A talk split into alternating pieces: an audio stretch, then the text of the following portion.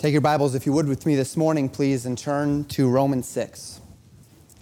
I have not preached a 4th of July message in five years. It occurred to me um, that year that there isn't really a tremendous amount of value in bringing up random secular holidays in the church, even if the focus is uh, necessarily on a biblical principle. And so I kind of stopped with any of the holidays that were not uh, exclusionary as it related to Christ, such as Christmas and Thanksgiving and Resurrection Sunday, uh, focusing in on the various other holidays as a general rule. But this year's a little different, uh, namely because liberty has been, for the past six months, really on the top of everyone's mind. The liberty of the citizens of the United States has been uniquely tested over the past six months. And this has put many of us, those who truly do love liberty, and really in many ways, those who, uh, who know their history recognize that um, as Christians, it has been very much so the cause of liberty that enables us to live as we live, because once liberty goes away, um, Christianity is on the chopping block every time. Uh, it has put us in a place where we are perhaps on edge, nervous, and for some, even angry and frustrated. But one of the things that has become increasingly apparent over the course of the past six months as well in society is that there are very few people who truly understand liberty from the, the context of God's design and liberty's intent. Liberty, even as it plays out in the secular sense, is a concept of God's design. Liberty is an outworking of God's character and God's design. And so, as with anything that is an outworking of God's character and God's design, even when, it's, even when it plays out in a secular context, even when it is imperfectly implemented, it is only successful to the degree that it aligns with God's design. So we think of other things in secular society that align with God's design. We think of marriage uh, between one man and one woman for life. We think of the very fact of man and woman and how that aligns with God's design. We think of God's design for the family. We think of God's design for government. We think of God's design for the church. And while there are any number of implementations, we find that the most successful implementations in any context are the implementations, regardless of whether or not the person believes in God, the implementation, implementations that come closest to God's design. As anything in life, liberty only functions properly when it functions in the way that it is designed. And God has designed liberty to function in a certain way. Apart from that function, liberty becomes a liability in itself. It does not anymore take the form of liberty, it takes the form of libertinism. Unfettered libertinism gives way to chaos and eventual failure every time. It only works. Liberty only functions properly when it's paired with responsibility and when it works unto the end unto which God designed it to operate. Now, liberty is used in the Bible in many ways as a descriptor of one who is free, as a descriptor of one who is unbound. We see it used to describe men who have been released from jail, such as in Acts 26:32, when Agrippa and Festus state that had Paul not appealed unto Caesar, he would have been set at liberty he would have been unbound from the fetters that he was in at that time. We see it used in 1 Corinthians chapter 7 verse 39 to describe a woman who is no longer bound by law to her husband after his death and thus is at liberty to marry whom she would. But what we also understand is that by and large when the concept of liberty is taught in the Bible, it's speaking of a spiritual freedom. Liberty in the secular sense is, is the same design as liberty in the spiritual sense, but if we don't understand liberty in the secular sense, we're not going to understand it in the spiritual sense. And if we don't understand liberty in the spiritual sense, we're not going to understand it in the secular sense. And what I'd like to do today is talk about our spiritual liberty. But not only for the sake of our spiritual understanding, because as I mentioned, since God is the one who design, designed liberty, when God gives us liberty, God's design in liberty is the only design of liberty. That whether we're talking the spiritual or whether we're talking the physical, whether we're talking the religious or whether we're talking the secular, liberty in concept is always the same. It's just applied in different ways. In any context of life, liberty is not defined certainly by what I think it is. Liberty is defined by what God has designed it to be. To this end, today we're going to take a look at liberty. And by understanding our liberty in Christ, by understanding what Paul teaches us about our freedom in Christ, we are perhaps going to understand what liberty looks like in every other aspect of life as well. Understand when it is, what it is, and how it is that it applies to us.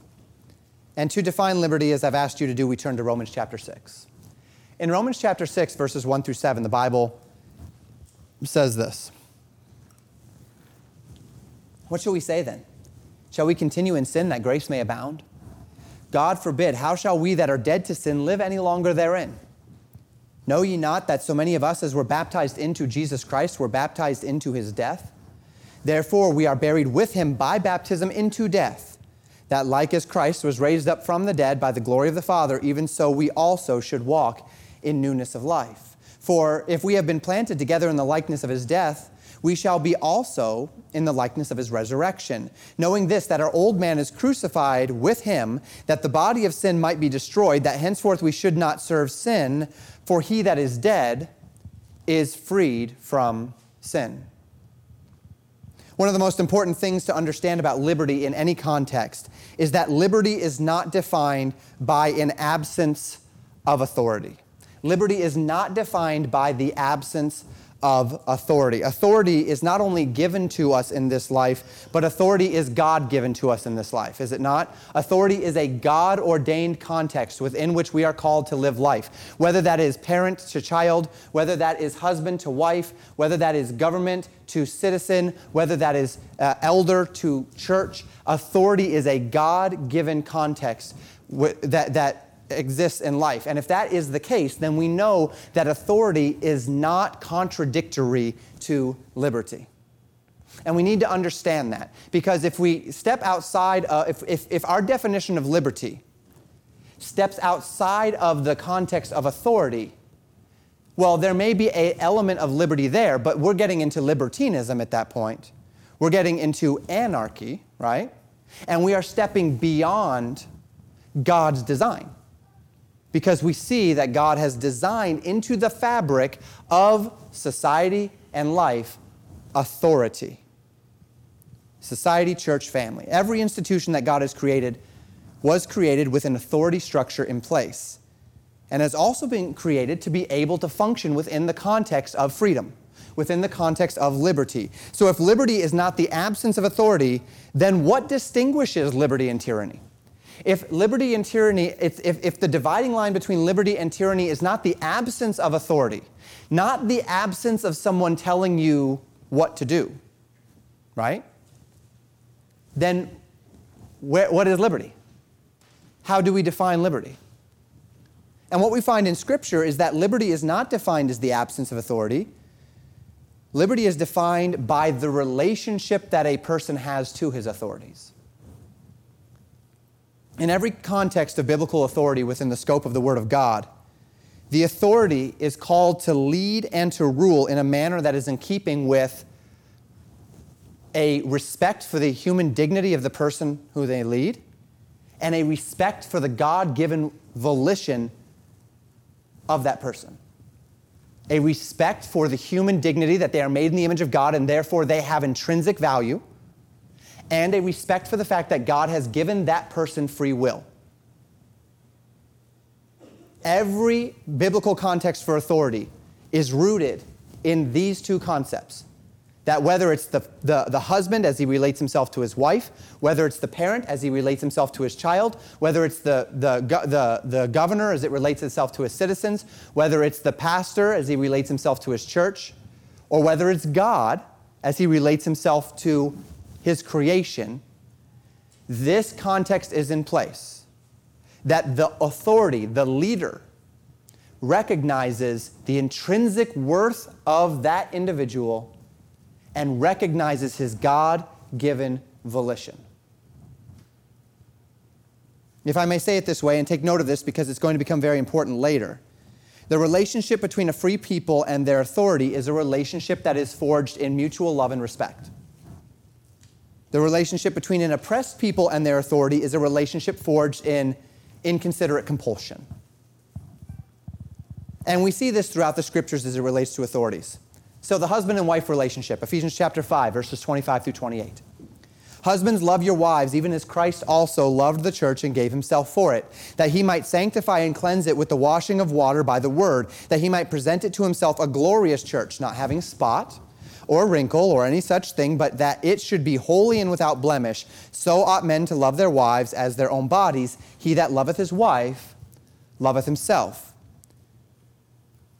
Now, as I read this passage, let's remember what that word love is in the Bible. Let's remember how that word love is defined in the Bible. See, because the word love today has been completely lost, right? The true definition of love is completely lost in our culture. Our culture defines love as, a, as a, an emotion that is rooted in how I'm treated by another person. It, it is entirely malleable based upon circumstances and feelings.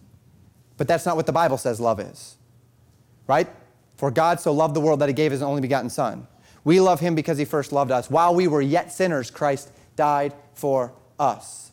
Love in the biblical sense is an unconditional choice to do what is best for another, to do what is best for the object of my love, regardless of self interest and regardless of circumstances. I'm going to do what's best for my wife, regardless of how she treats me. I'm going to do what's best for my wife, regardless of how, what kind of a day I'm having. I'm going to do what's best for my wife, regardless of my self interest and regardless of the circumstances I find myself in. That is, that, that is the aspirational love that the, Bible, that the Bible gives us. And this is an important context to claim. To the claim that a liberty oriented authority relationship is a love oriented authority relationship. It does not mean that that authority is giving you everything you want, right? Because that's not love a love relationship with my wife, a love relationship with my children, a love relationship with my church is not a relationship where I'm looking at you and saying, okay, if you want it, I guess I'm just going to give it to you. That's not love.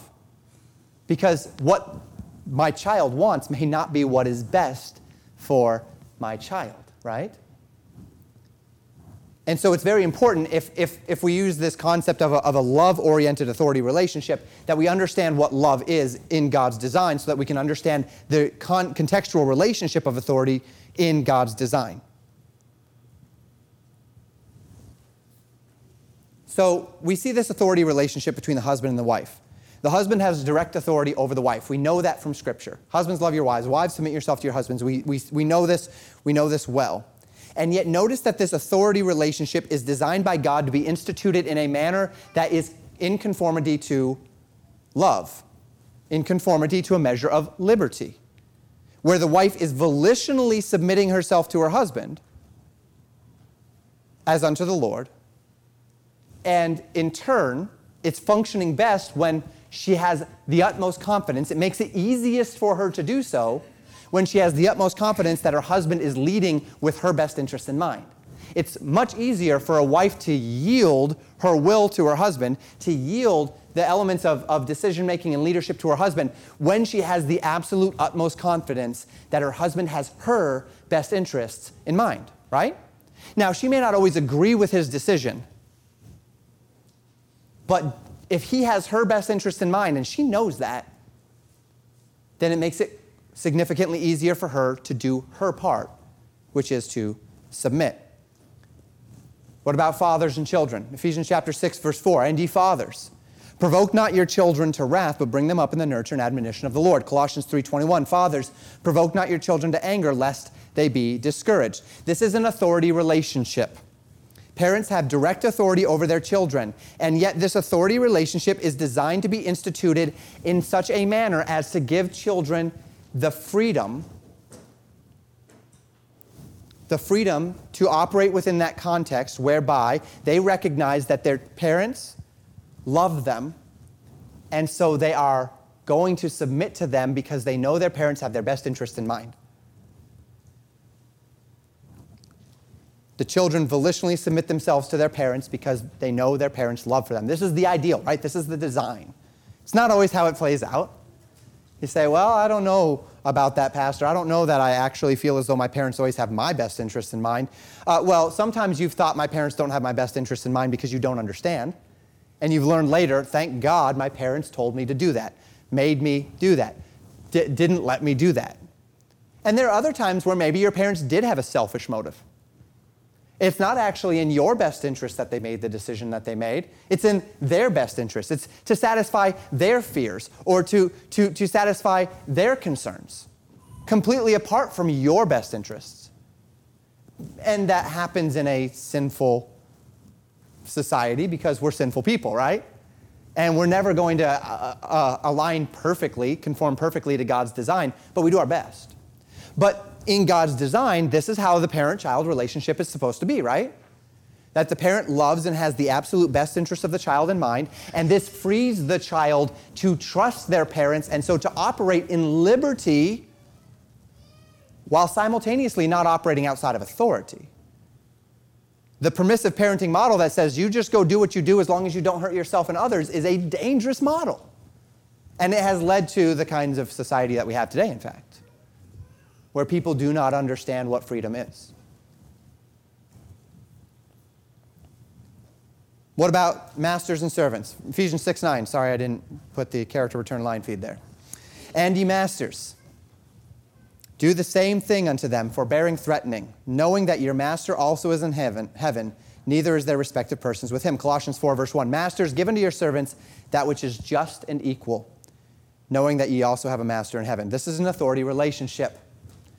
The master has direct authority over the servant. And of course, we know that in Scripture, this is not just an employee employer relationship as we would think of it today, but there was going all the way from that employee employer type idea to indentured servitude to slavery, right? And yet, this authority relationship, as designed by God, is to be instituted in liberty, where the master recognizes that he has a master in heaven, and so he is going to treat those that are under him, those that are bound to him, with the dignity and, spe- and respect that is due unto them.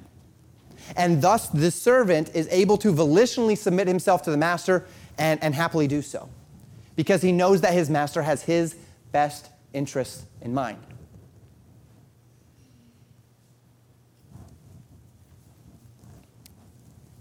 Now, in Romans chapter 6, we see the language of authority to describe the freedom in which the believer has been ushered from sin. That he that is dead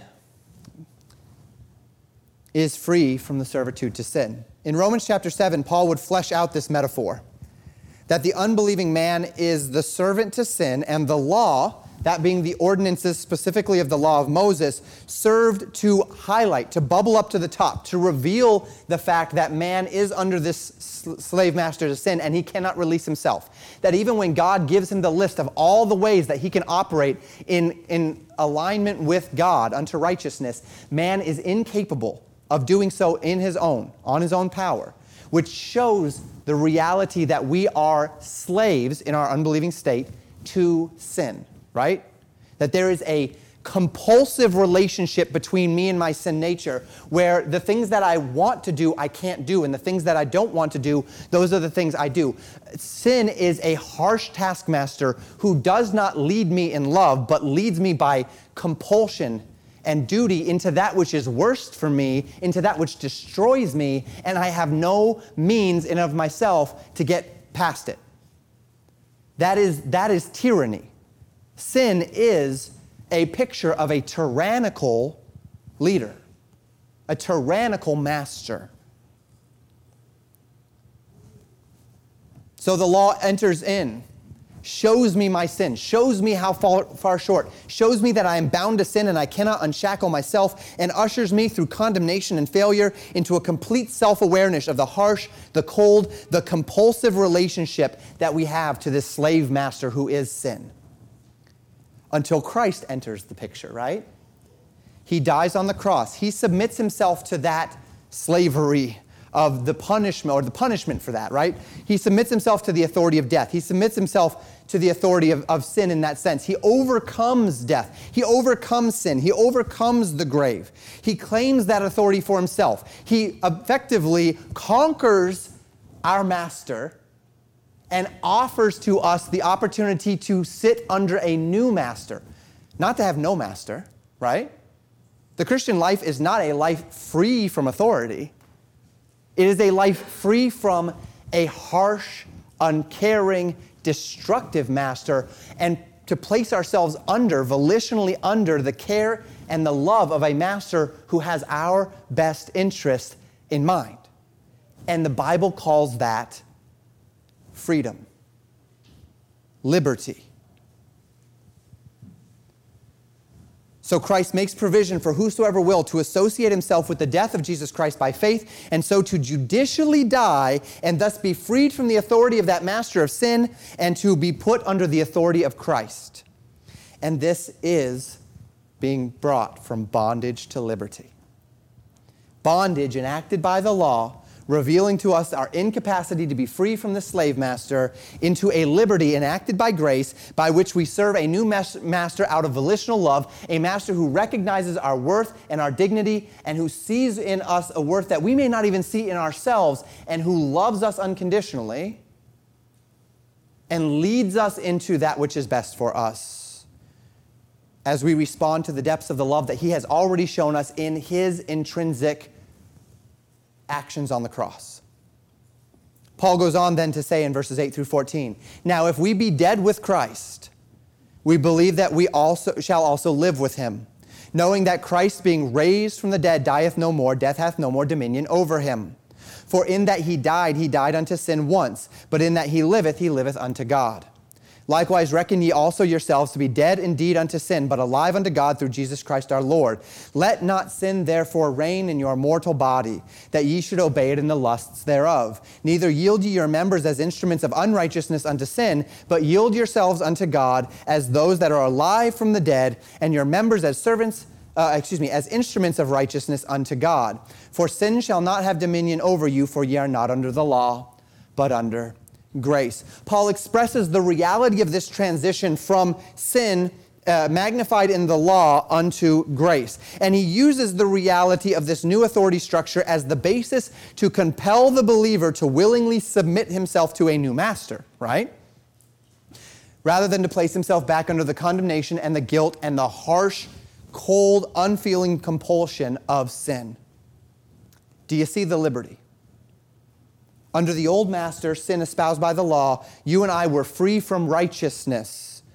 Because of the compulsive nature of sin, righteousness and it and, and, and the desire to be free from these elements of sin that, that, that hold us in bondage and that lead us unto death, we were 100% incapable. They were 100% unattainable in the flesh.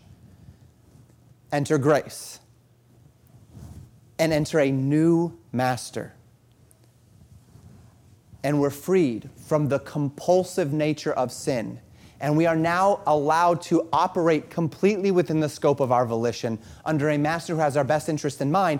And that master will not twist our arm, but will show us what is best for us and will chasten us when we stray from him in love doing that which is best. And so that when I am under trial and when I am under temptation and when I am under suffering, I can know that because I have a God who loves me, because my foundation is unshaking, because what the one thing I know, because I can contrast it with when I was in sin, the one thing I know is that this master who I am under is one who loves me and who has my best interest in mind. I can thus align freely with Him and find in that the joy and the peace of service. And so, by virtue of this liberty, we are asked to willingly serve our new master, and as we do so, we find blessing. Romans chapter 6, verses 15 through 19. What then?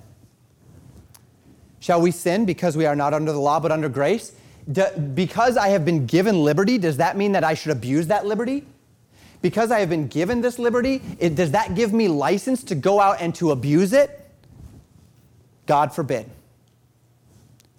Know ye not that to whom ye yield yourselves servants to obey, his servants ye are, to whom ye obey, whether of sin unto death or unto, uh, of obedience unto righteousness? But God be thanked that ye were the servants of sin, but ye have obeyed from the heart that form of doctrine which was delivered you.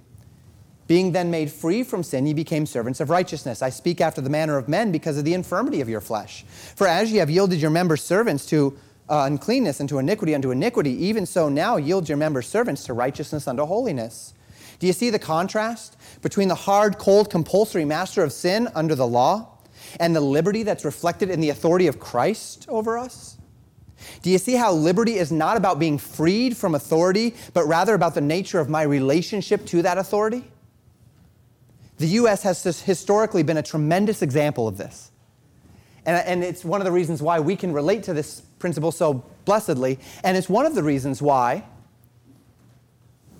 the gospel has been able to spread so effectively in this country. Not just because we have the liberty to speak, but because people can identify with that liberty because of the history of the, uh, of, of the founding. The second paragraph of the Declaration of Independence begins this way We hold these truths to be self evident that all men are created equal and, that, and they are endowed by their Creator with certain unalienable rights, that among these, life, liberty, and the pursuit of happiness, that to secure these rights, governments are instituted among men deriving their just powers from the consent of the governed. Do you see what they just enumerated? They identified something about liberty that they enumerated in their founding document.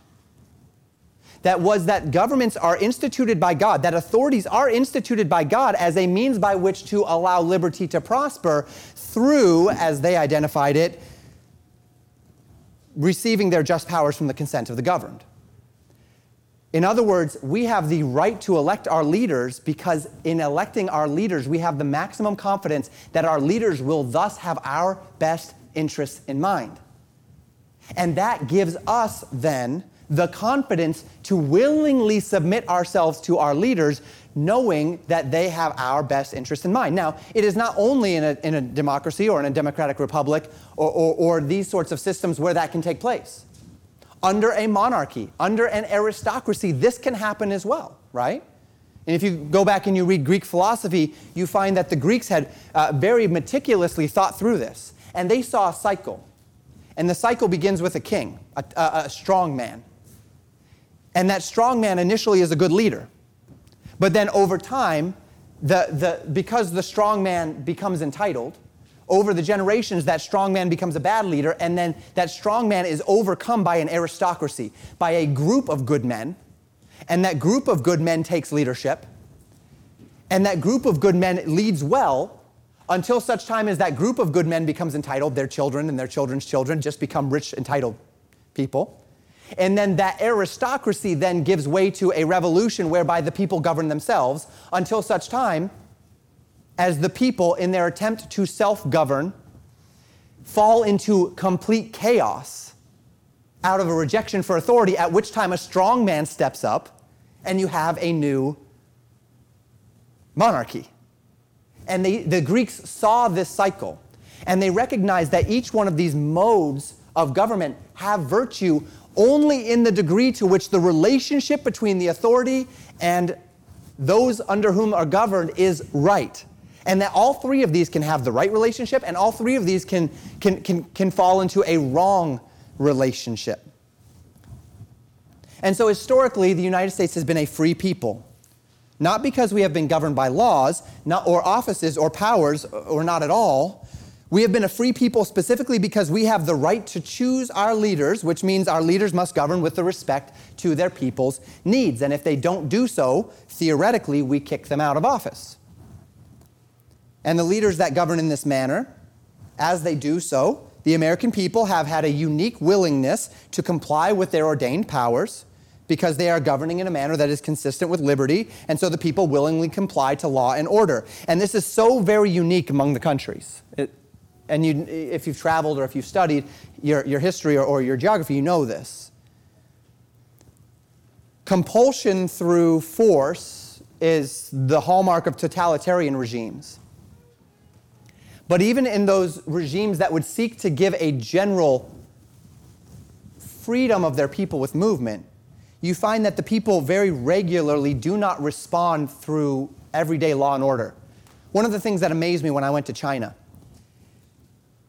as a distinguishing factor between the United States, is that in the United States, I am amazed at how we follow traffic signs and signals. In the United States, if there's a red light, you stop. If there's a stop sign, you at least slow to a crawl, right? You, you, it, you, you, you regard the laws that are in place, though no one's watching. In China, wasn't that way. They had all those, they had lights, they had signs, they had all this stuff. None of it mattered. Not a bit. It was, it was, it was, it was chaos on the streets. You, every man for himself. That's how they drive. Why? Is it just because we are uniquely compliant people? I can't say that anyone in history could say that the United States has uniquely compliant people. That's not the history of our country. But we are a country who have built into us a foundation by which we have a history of willingly complying with our authorities because we have had a history of being able to trust that our authorities have had, generally speaking, our best interests in mind. We have had a right relationship to our authorities, which means we are actually a free people. Well, but the Chinese, they don't, they don't, they don't regard those laws. The police would never pull a person over for, for, for going through a red light in China. They must have more liberty. No, they don't. Because the relationship between them and their government is a relationship of compulsion and threat, not of governing by the consent of the governed. Do you see, do you see, the, see, what, I'm, you see what liberty is? Are you seeing th- th- this, this definition here? And so within the system, submission, within a proper liberty system, submission is beneficial. It works to my benefit, not to my detriment. And again, wives, I hope you've seen this in your marriage. I hope you've seen how, as you have submitted to your husband, there's a benefit, not a detriment. If, if, if, if not, then there's something wrong there. I hope, children, you've seen this that as you submit to your parents, you may not always agree, but as you submit to the, your parents, there is, there is benefit, not detriment. And if not, then there's something wrong there, right?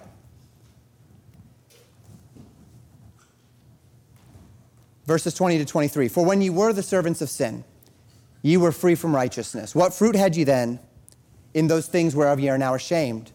For the end of those things is death. But now being made free from sin and become servants to God, ye have your fruit unto holiness and the end everlasting life. For the wages of sin is death, but the gift of God is eternal life through Jesus Christ our Lord. We are made free from sin and we're into, uh, ushered into liberty in order to do what? Serve. Serve. What? Wait, wait, wait, wait, wait, wait, wait, wait. My liberty in order to, yes, serve. Serve to become the servants of God because liberty is not, being defi- is not defined by being free from authority, but the relationship that you have to that authority. Under the bondage of sin, the fruit of our compulsive submission to that harsh taskmaster was death and shame and guilt and condemnation and sorrow. Even those who gladly submit themselves to the harsh taskmaster of sin, even those who not only commit sin, but take pleasure in them that do it, as Romans 1 says. They are finding for all of their trouble, they are finding for all of their effort death and sorrow and shame and confusion and depression. We are not in a society that, as we have become more libertine, as we, as we have become more licentious, is a society that's getting healthier, are we? We are in a society that is seeing quote unquote mental health go through the roof. What's going on there? Well, when sin is ravaging your mind and your body, because you are living in the, in, in, in the, the, the, freedom that that sin gives you to be free from the shackles of, of moral constraint of God's design, what is it producing in them but death? They're not free. This is not freedom. But under liberty, under the liberty of service to Christ, the fruit of our volitional submission to Christ is joy and peace and holiness, and unto the end, everlasting life. And this is a master that I can follow without reservation. This is freedom because the master gives me the liberty to exercise my volition, rewards me for my joyful submission, and I want to joyfully submit because I know that they have my best interests in mind. The relationship to my authority is built upon love and volition, not upon compulsion and selfishness. And this is God's design, whether we speak of the liberty of the soul, whether we speak of the liberty of the family, whether we speak of the liberty of the church, whether we speak of the liberty of the workplace, or whether we speak of the liberty of civil society. A free people are not a people who are free from authority. A free people are not a people who have no expectations or limitations put upon them. A free people are a people whose authority, who they can trust, are operating within their best interests, who see themselves as existing for the sake of those they lead, and so lead in a manner that is befitting the example of our Lord toward us. Love, sacrifice, and care. Hence the reason why in our country we have characteristically called our leaders public servants. They're not called public servants everywhere around the world. And they're not anymore.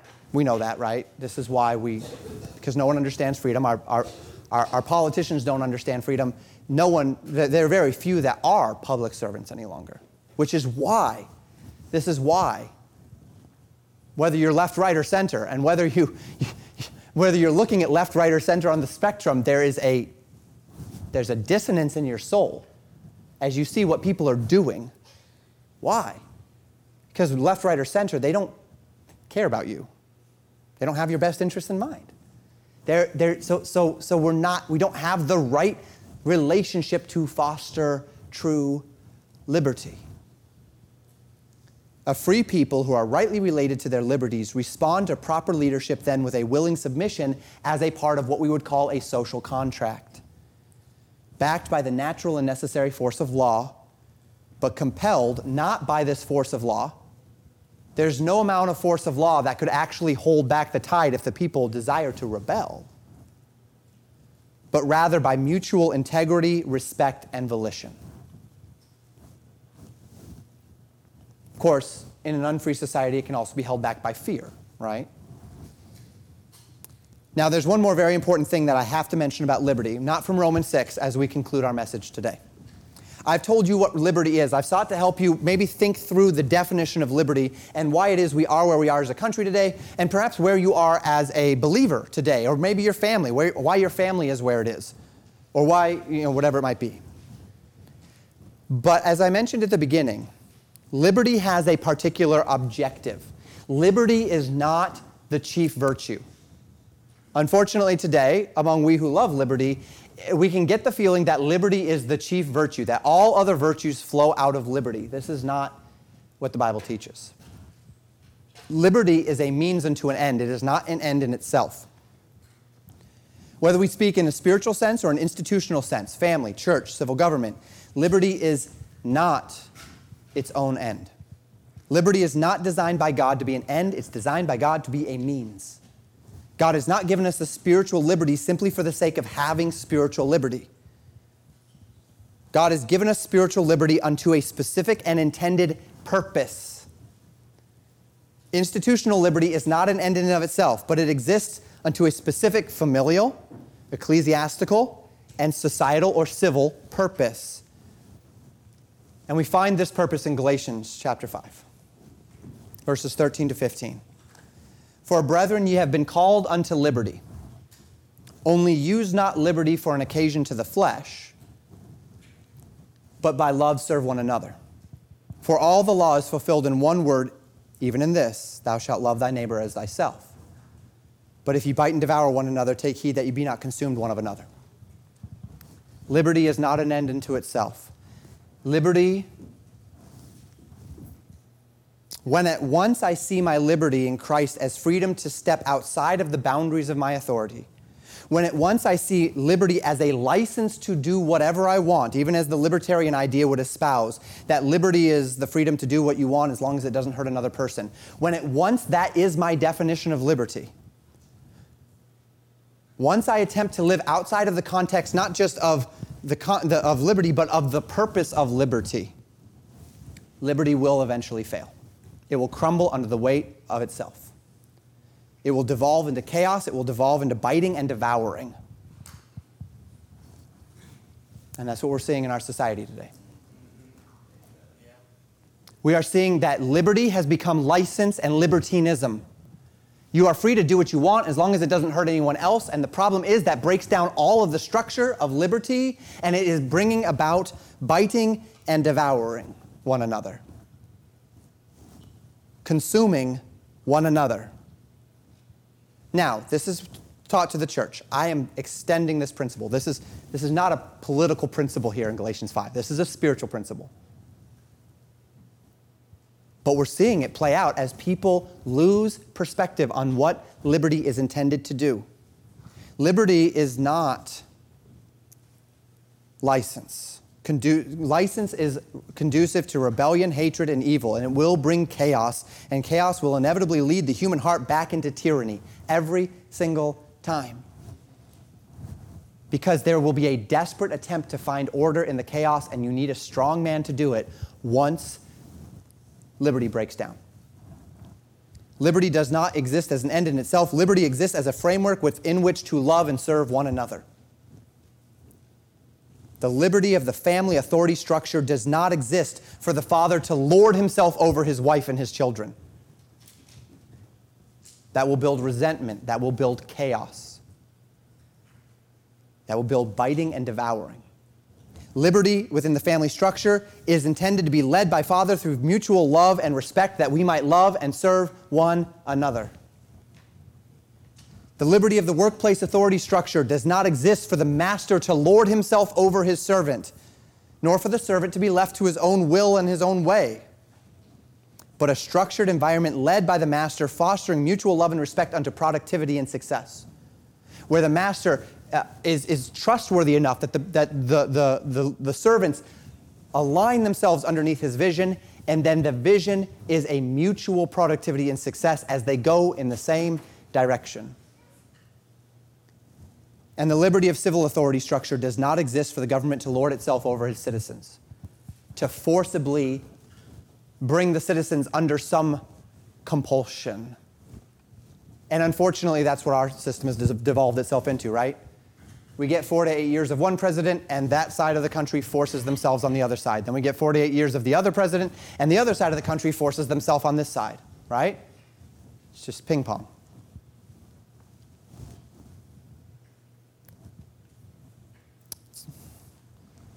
You might thus understand then why our society is more and more moving toward chaos.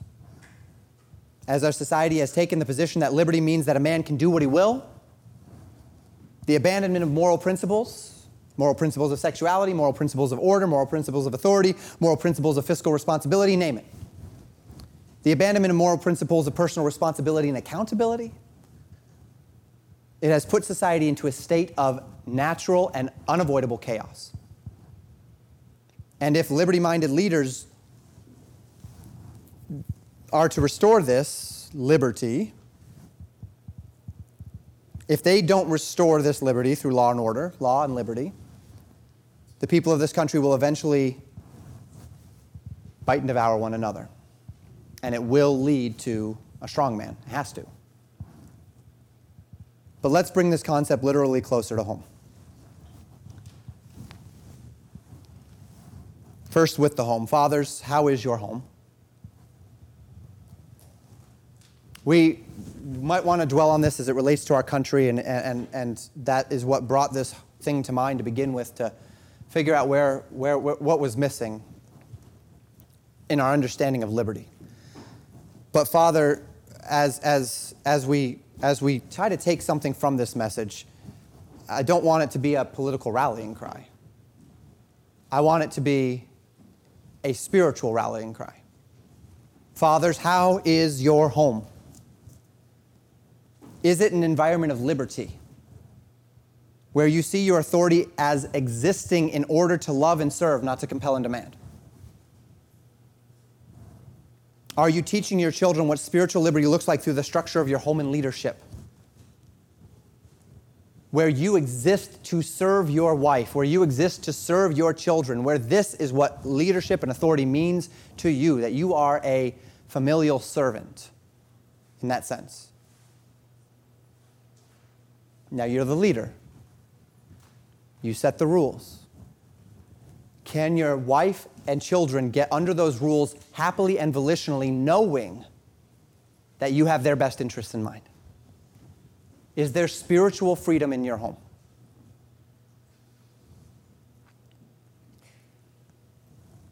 What about true spiritual liberty as the Bible speaks of it? This liberty begins with an acceptance of the gospel and indeed cannot exist until you're freed from the bondage of sin and law. Have you been freed from the bondage of sin and of the law? Do you still rest under that bondage? Have you never come to the place in your life where you have accepted Jesus Christ as your Savior, where you have been delivered from the bondage of sin and freed to walk in newness of life? Uh, just as one cannot truly understand love until they have received that love, just as one cannot truly understand forgiveness until they can see it through the lens of Christ's forgiveness, you will never truly understand liberty until you understand it through the lens of what Christ has done on the cross. And once you have accepted the gospel, the call of Romans 6, 7, and 8 is that we reckon ourselves to be dead indeed to sin and alive unto Christ. That we live in that liberty, that we would, as Galatians chapter 5, verse 1 tells us, stand fast in the liberty wherewith Christ hath made us free, and be not entangled again in the yoke of bondage. Freed from the compulsion of sin that separates us from the life of God, freed from the legal demands upon our souls to serve God in love, freed from the sting of death to serve God without fear. Are you living in that liberty today? Do you see God for who He is, a loving master who has your best interest in mind? And so you are volitionally, joyfully aligning yourself with His precepts and principles because you know, as you know anything, if you know anything, you know that you can trust Him to have your best interest in mind. Or have you, as a believer, been living self bound into the condemnation of sin from which you have been freed? Do you live in the blessed liberty of knowing that God has in love secured your righteousness through the blood of his Son, that you are free from sin, or are you placing yourself back under that bondage? Are you literally walking back and slapping the shackles back on your wrists and living in the bondage to sin that you've been freed from because you do not understand or trust the master who has freed you?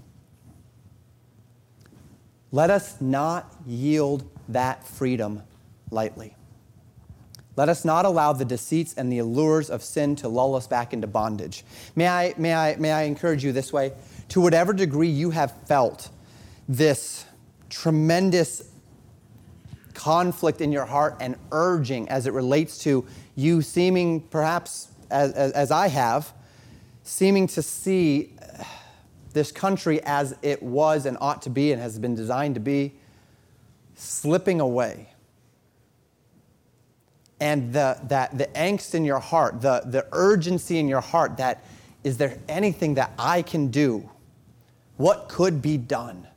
May I encourage you to translate that same urgency into the difference between your relationship with the Lord and with sin? As you look into your heart, do you see yourself slipping into bondage? Or, or have you been living in bondage? With the same fervency and urgency that you might desire to defend the liberties that we have enjoyed in this country. Would you translate that urgency into a repentance and a determination to align yourself with the good master of Christ? And if your urgency to see freedom in this country is greater than your urgency to live in spiritual freedom, there's something imbalanced there.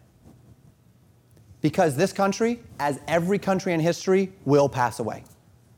There's not one civilization, there's not one country, there's not one society that has stood forever. It, it's not going to happen.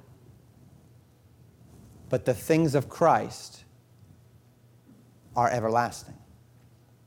Are your priorities in order? Do you live in that same urgency?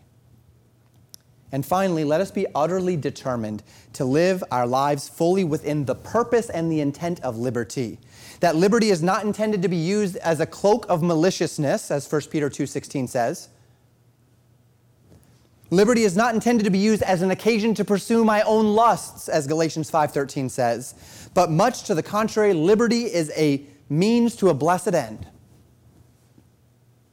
And the blessed end unto which liberty points is that we might love and serve God, 1 Peter 2:16, and love and serve one another, Galatians 5:13.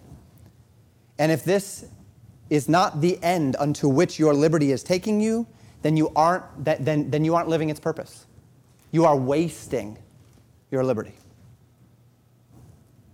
And where liberty loses its purpose, what we know from history is that it will soon lose its presence.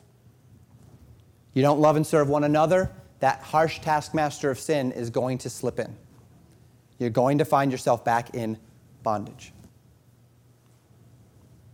I mentioned Galatians 5:1 already. I leave you with that exhortation. It's one of my favorite verses in the entire Bible. Galatians 5, verse 1 Stand fast, therefore, in the liberty wherewith Christ hath made you free, and be not entangled again with the yoke of bondage. Speaking in Galatians 5 about the bondage of the letter of the law, which would engender in us the bondage of sin. Let us stand fast in the liberty wherewith Christ hath made us free. And then let us determinedly make full use of our liberty to serve the Lord with gladness, to serve one another with joy. And by the way, that's the same solution for our society. This is why the founding fathers said that, that the country as it exists cannot function apart from a moral people, because only a moral people will do what is best for my, my brother at my expense. Only moral people, only in a moral country will leaders see themselves as servants rather than as autocratic leaders, autocratic overlords.